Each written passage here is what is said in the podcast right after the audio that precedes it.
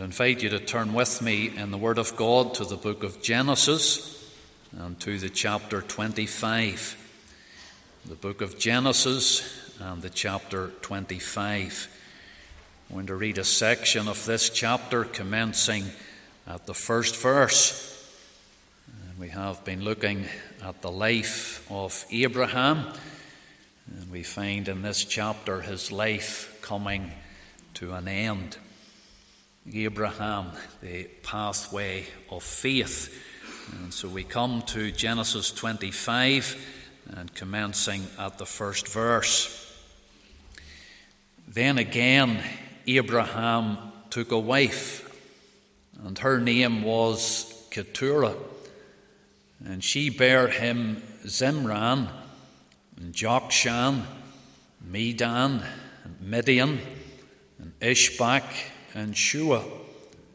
And Jokshan begat Sheba and Dedan, and the sons of Dedan were Asherim and Latushim and Leumim. And the sons of Midian, Ephah and Ephor and Hanok and Abida and Eldaah. These were the children of Keturah. And Abraham gave all that he had unto Isaac, but unto the sons of the concubines which Abraham had, Abraham gave gifts, and sent them away from Isaac his son, while he yet lived, eastward unto the east country. And these are the days of the years of Abraham's life which he lived, an hundred and threescore and fifteen years. Then Abraham gave up the ghost and died in a good old age, an old man and full of years, and was gathered to his people. And his sons Isaac and Ishmael buried him in the cave of Machpelah in the field of Ephron, the son of Zohar the Hittite, which is before Mamre, the field which Abraham purchased of the sons of Heth. There was Abraham buried, and Sarah his wife. And it came to pass after the death of Abraham that God blessed his son Isaac, and Isaac dwelt by the well Leheroi. Amen. We'll end there at verse eleven, and may the Lord be pleased to add his own blessing to this public reading from his own precious and infallible word. Amen. It's good singing. Let us turn uh, to God's word once again, the portion of Scripture that we have read together. And we've been reading uh, concerning Abraham, and this has come really to the final chapter in the life of Abraham. And if you were following in the reading, we have read about his death.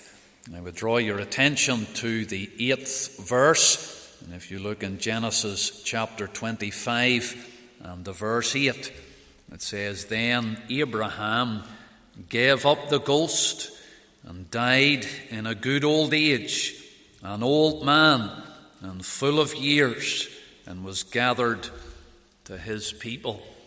And here we're thinking about Abraham's death, and really he shows us today how to die well. How to die well. Let us just unite together in a word of prayer and ask the Lord for help in the ministry of his word.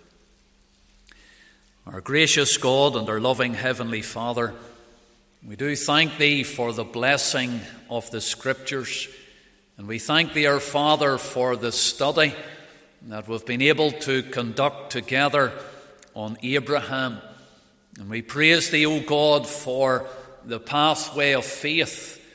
And even as we would come today to consider the death of the man of God, thou wouldst be pleased, O God, to teach us and to instruct us even through it, and that it might prove to be a blessing to each one of our hearts. We're looking to thee, our Father, knowing that vain is the help of man. And I pray that thou wouldst come, O God, and endue me with the power of God the Holy Spirit, and in everything that would be said and done, may it be God-honouring and God-glorifying. We pray in the Saviour's great name. Amen. Well, Charles Wesley wrote to his brother John, and in referring to the early Methodists, he said, "Our people die well. Our people die well." It was a doctor who, in conversation with Charles Wesley, remarked on that. And the doctor, having visited many deathbeds, he remarked to Charles Wesley how, when those early Methodists came to die, there was a sense of assurance, there was a calmness, there was a peace. And therefore, he said, they die well. They die well. John Wesley had an early Methodist publication, a magazine, and in it he would have published many testimonies of those dying saints, individuals who knew the presence of the Lord with them when it came to that very moment, individuals who had a wonderful assurance of the love of God to their hearts, individuals who had that peace within their heart and knowing that their sins had been forgiven. They died well. John Wesley knew that to die well, you must live well. Now, we have been following in the life of Abraham, and we have followed him over a good number of chapters in the Word of God, and we entitled our study, The Pathway of Faith. And we have followed Abraham through his life of faith, but we've come now to Genesis twenty-five, and it's the final chapter in his life. And it's describing for us here the deathbed scene. This great man is now coming to the end of his time on this earth. You remember how we first followed him as he took that first step of faith and he stepped out from the Ur of the Chaldees at the call of God, and how the Lord was going to lead him and guide him and bring him into the land of Canaan. And we learned all of the lessons along the way. Sometimes we learn from the failures of Abraham, and other times we learn from the faith of Abraham. And we know that God gave him a wonderful promise, and that promise involved a son. He would have an heir. Isaac would be born. And from the line of Abraham, he knew that the promised Messiah, the promised seed would come. Now, it took a miracle, it took the very power of God for Abraham to have Isaac. He was a hundred years old, a hundred years of age, and the Bible tells us that he was past the years of fathering a child. In fact, in the New Testament, Paul says his body now dead. And in that sense, his body was dead, but such was the miracle of the Lord. He restored Abraham and he restored Sarah, and physically he gave them the ability to have a child. He was a hundred and she was ninety-nine. Amazingly, that restoration of body seems to have remained with Abraham. Because if you were following in our Bible reading, in Genesis twenty-five, he not only remarries, as the first verse tells us, that he took to wife uh, one by the name of Keturah, but it goes on to tell us that she bare him sons. And in fact, you would find there were six further sons are named here, and there's grandchildren as well. And so Abraham had that ability to father more children to Keturah. Commentators would be differing in their opinions as to whether Abraham should have remarried at this particular time or not. Some commentators would view it positively, others would view it negatively. And we don't know very much about Keturah. We do know her name. And that name, Keturah, is associated with the burning of incense. And it actually means one who makes incense to burn. And whenever they would have burned the incense, there was, of course, uh, the fragrance, the uh, sweet fragrance, a beautiful scent. And we know that the Old Testament uh, characters, their, their name is actually something of an indication and revelation of their character. And perhaps this would be an indication that she was of good character.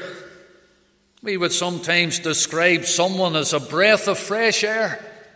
Just whenever you meet them and whenever they enter the room, their presence can light up the room. And here was Keturah, one who makes the incense to burn. It seems there was uh, that sweet and beautiful fragrance.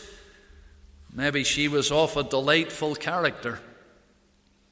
But this woman became Abraham's wife. In the latter stages of his life, she was there with him.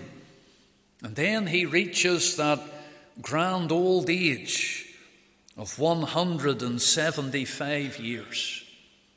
Of course, prior to the flood, people lived much longer than that. They lived hundreds of years. And after the flood, the lifespan began to reduce. And here we find that Abraham has reached one hundred seventy-five, but the time has come. The time has come whenever he must leave this earth. Isn't that a reminder to us all that if the Lord tarries, that time will come for each one of us? We don't know if it's a long life. We don't know if it's a, a short life, but we know that that time inevitably will come. But even if you're blessed with a long life, the hymn is still right when it says, "Swift to its close ebbs out life's little day." It's just a little time. Abraham was blessed, we could say, with long life. He survived his own wife Sarah by almost fifty years, but whether it's many years on this earth or whether it's few years, how quickly it goes in. James asks the question, "What is your life?" And he answers it, he said, "It is even as a vapour that appeareth for a little time, and then vanisheth away." Just a little time that we're on this earth. We would need to spend it wisely. We would need to spend it well. Only one life. 'Twill soon be past, and it's only what's done for the Lord Jesus Christ that will last. And so as we think of the great patriarch here, Abraham, and he's coming to the end of his life, he's an example to us of how to die well. And firstly, I want you to notice with me his faith at death. When you look there at our text of Scripture, verse eight, just the opening words, "Then Abraham gave up the ghost and died." Then Abraham gave up the ghost and died. We've indicated that he lived that life of faith and he died in faith. We entitled our series of messages, "The Pathway of Faith." And the Word of God will make many references to the faith of Abraham. He's even called the father of the faithful. He was seventy-five years of age when the Lord first called him out of the Ur of the Chaldees, and now he's one hundred seventy-five. And that means for one hundred years he has been living that life of faith. one hundred years. You think of the promise that the Lord gave him about the son. And it got to the stage in Abraham and Sarah's life that it seemed to be humanly impossible, but Abraham believed God. Even though he had been childless for so long, and we know that there was that failure when Abraham and Sarah turned to the arm of the flesh, and through Hagar, Ishmael would be born. But ultimately, his faith triumphed in the Lord. When Paul in Romans chapter four was looking for the example of faith, he looked to Abraham. And he tells us that Abraham believed God, and it was counted unto him for righteousness. A man who believed God. Paul said he staggered not at the promise of God through unbelief, but he was strong in faith, giving glory to God. Whenever you think of Hebrews chapter eleven, and Hebrews eleven is the chapter on the faithful, and we read there, by faith Abraham, in relation to his pilgrimage, in relation to the promise, in relation to the sacrifice of Isaac, by faith Abraham. That's how he faced it all. He faced it all with that steadfast faith in the Lord. Perhaps no more was his faith tested in a greater way than on Mount Moriah. You remember in Genesis chapter twenty-two when, along with Isaac, he went up Mount Moriah. He was called by the Lord to sacrifice his son. And he was willing to do that with the faith, with the belief that Isaac would rise again. The Lord would raise him up. But there through Genesis twenty-two on Mount Moriah, Abraham will learn more about substitutionary sacrifice. When the ram was caught there by its horns in the thicket and it became that substitute, it took Isaac's place. The blood was shed. The sacrifice was made. And Abraham saw there on Moriah. He saw there in type and in shadow the Lamb of God. He saw the Lord Jesus Christ. And he saw his substitutionary death and sacrifice upon the cross of Calvary. He was able to look forward to that day by faith.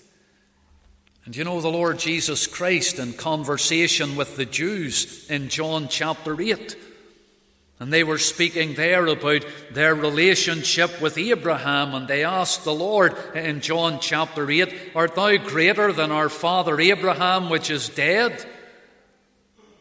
And the Lord, in answering them, said in verse fifty-six, "Your father Abraham rejoiced to see my day."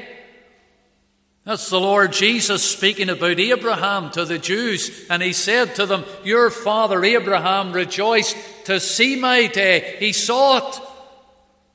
He saw it and was glad. That's what the Lord Jesus said. So Abraham, in this life of faith, a faith in the Lord, he actually could look down the corridors of time by faith. And he had faith in the Messiah. He had faith in the promised seed. The Savior says, "He saw my day." Therefore, when we come to that deathbed scene, and it says, "Then Abraham gave up the ghost and died," I say to you today, he died in faith. He died believing. And surely that's how we would want to die. If we want to die well, we have to die with that faith and trust in the Lord Jesus Christ. And you mark those words at the beginning of verse eight, "Then Abraham gave up the ghost."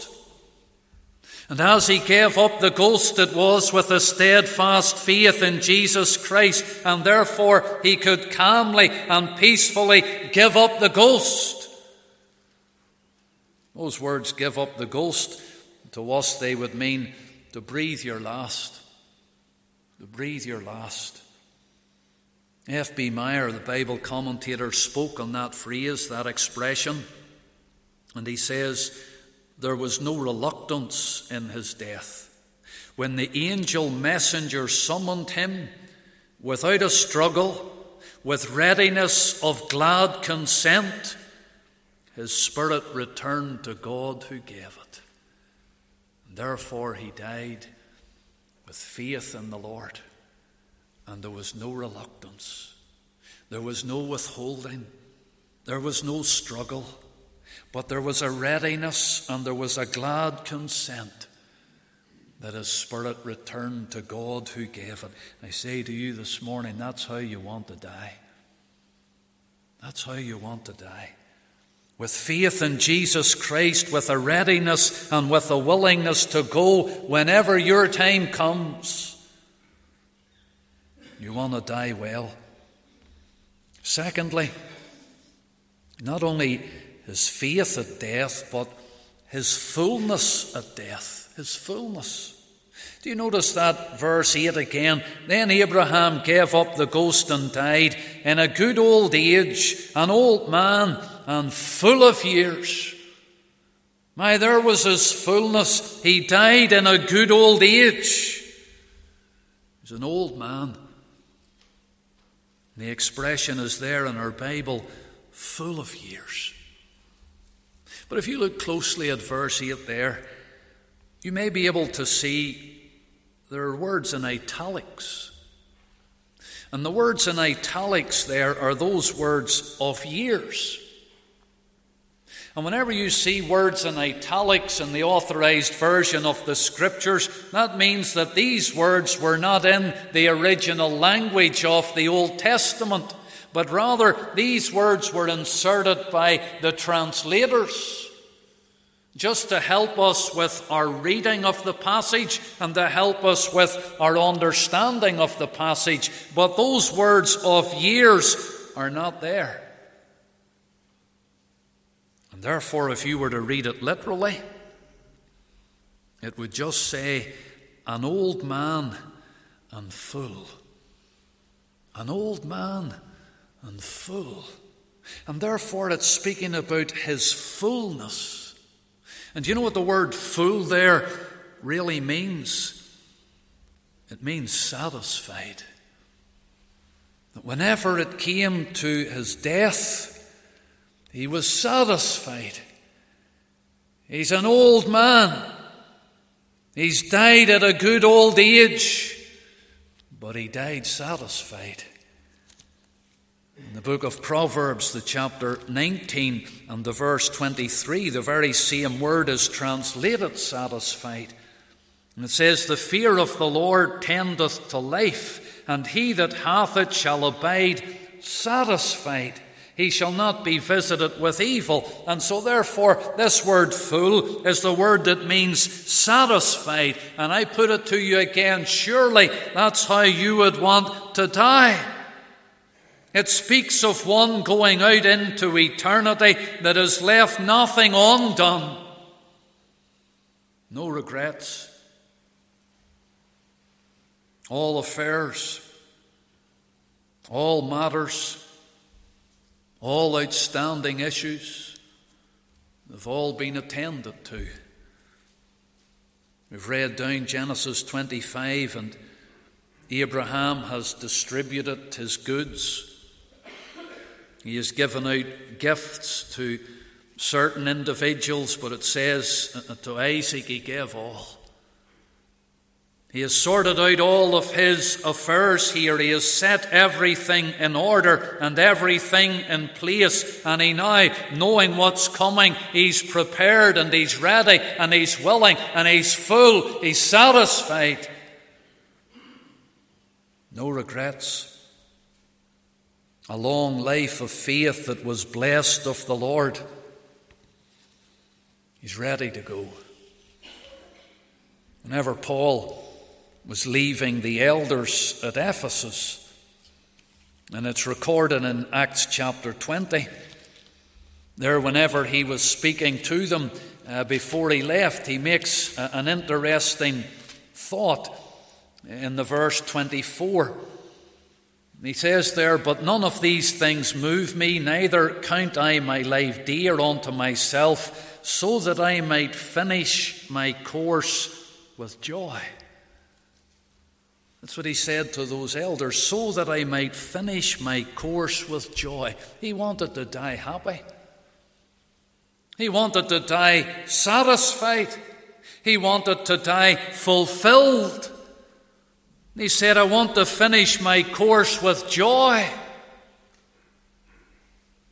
not just seeing out his days disgruntled, discontented. No, to finish the course with joy. You could parallel the verses when he wrote to Timothy in Second Timothy four, when Paul is nearing the end.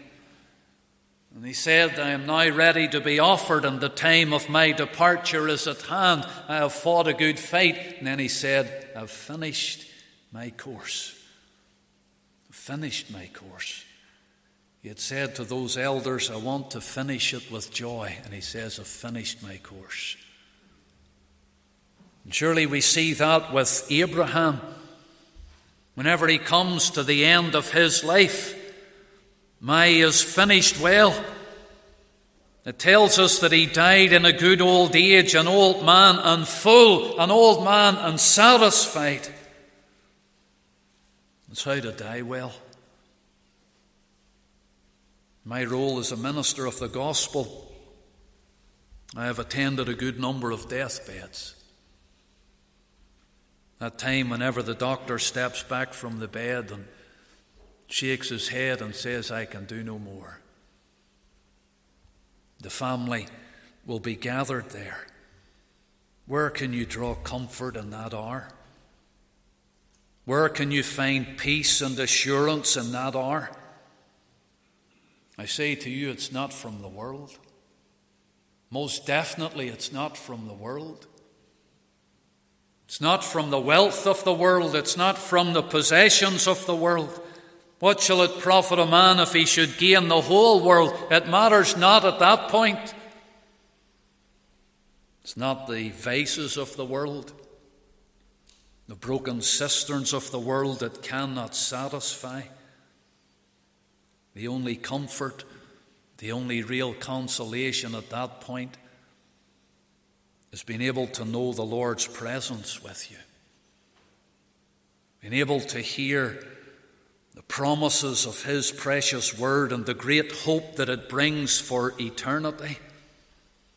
And to know with assurance that your sins have been forgiven and it is well with your soul. That's the only comfort. That's the only way to die. John Knox, the Scottish reformer, he said, live in Christ, live in Christ, and the flesh need not fear death. The flesh need not fear death. Abraham knew that when it came to the end of his life. He knew that fulfillment, that contentment. He knew that fullness because he had lived that life with faith in the Lord Jesus Christ. And so there's his faith at death, there's his fullness at death, and then thirdly, his future at death. Verse eight finishes with the words, and was gathered to his people. Gathered to his people. These words, some would say, are just telling us that he died. He was gathered to his people, but we've already been told in the verse that he died. And these words, being gathered to his people, they must mean something more than just death itself. They're not just superfluous words. They're not just there to fill out the page. Others will tell us, no, they're, they're referring to his burial. He would be gathered to his people in his burial. Well, the way back in Genesis chapter eleven and the verse twenty-eight, we learned that Abraham had a brother. That brother was called Haran. And he died and was buried in the Ur of the Chaldees. Well, Abraham wasn't buried there. You'll also learn in Genesis chapter eleven and the verse thirty-two that Abraham's father Terah died and he was buried in Haran. And Abraham wasn't buried there.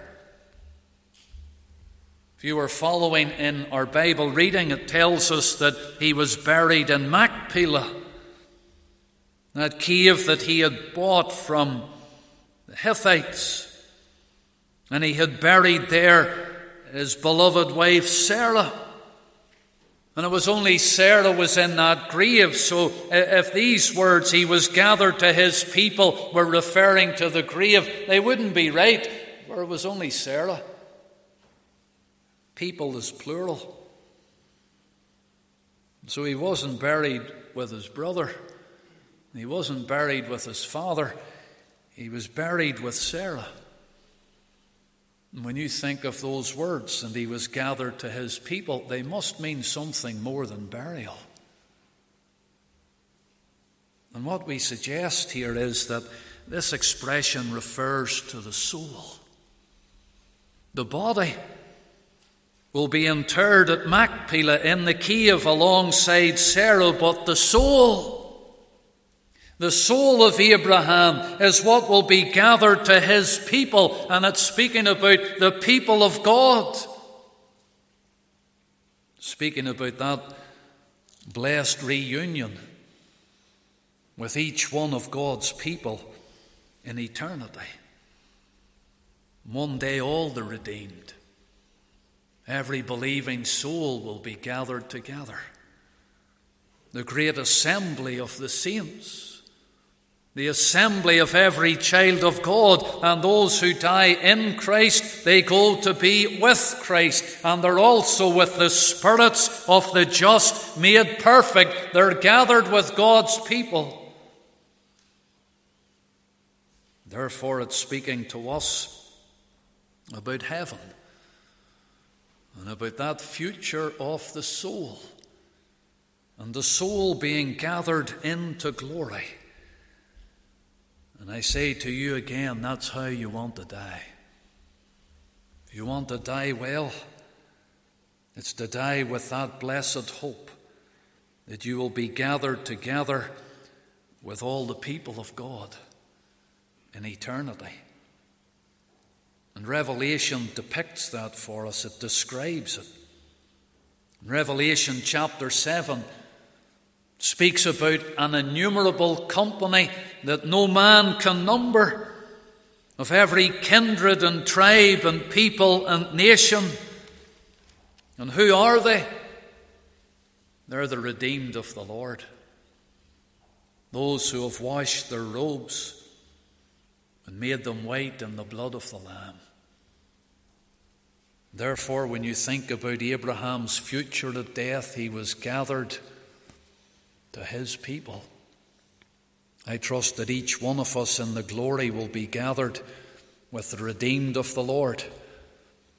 And the blessed hope and the great comfort for our souls today is we'll be reunited with our loved ones that have died in Christ. May the Lord bless his word and bless this study to each of our hearts. Let's unite together in prayer.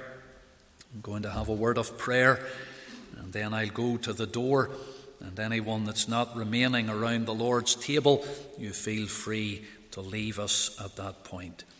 Our gracious God, our loving Heavenly Father, we do thank Thee for Thy precious word. Give us grace, O God, to hide that word within our heart, that we might not sin against Thee, and oh, that each one of us today might know that saving faith in the Lord Jesus Christ, the peace of God within our heart, and knowing that it's well with our soul for all eternity. And, O Lord, give to each one that blessed assurance. We pray that now, as we tarry around Thy table, that we would once again know Thy presence with us, and we would know a blessed time together. Bless those that take their leave from us, and may the grace of the Lord Jesus Christ, the love of God the Father, and the fellowship and communion of the Holy Spirit, our Comforter, rest, remain, and abide with each one, both now and ever. We ask it for Jesus' sake. Amen.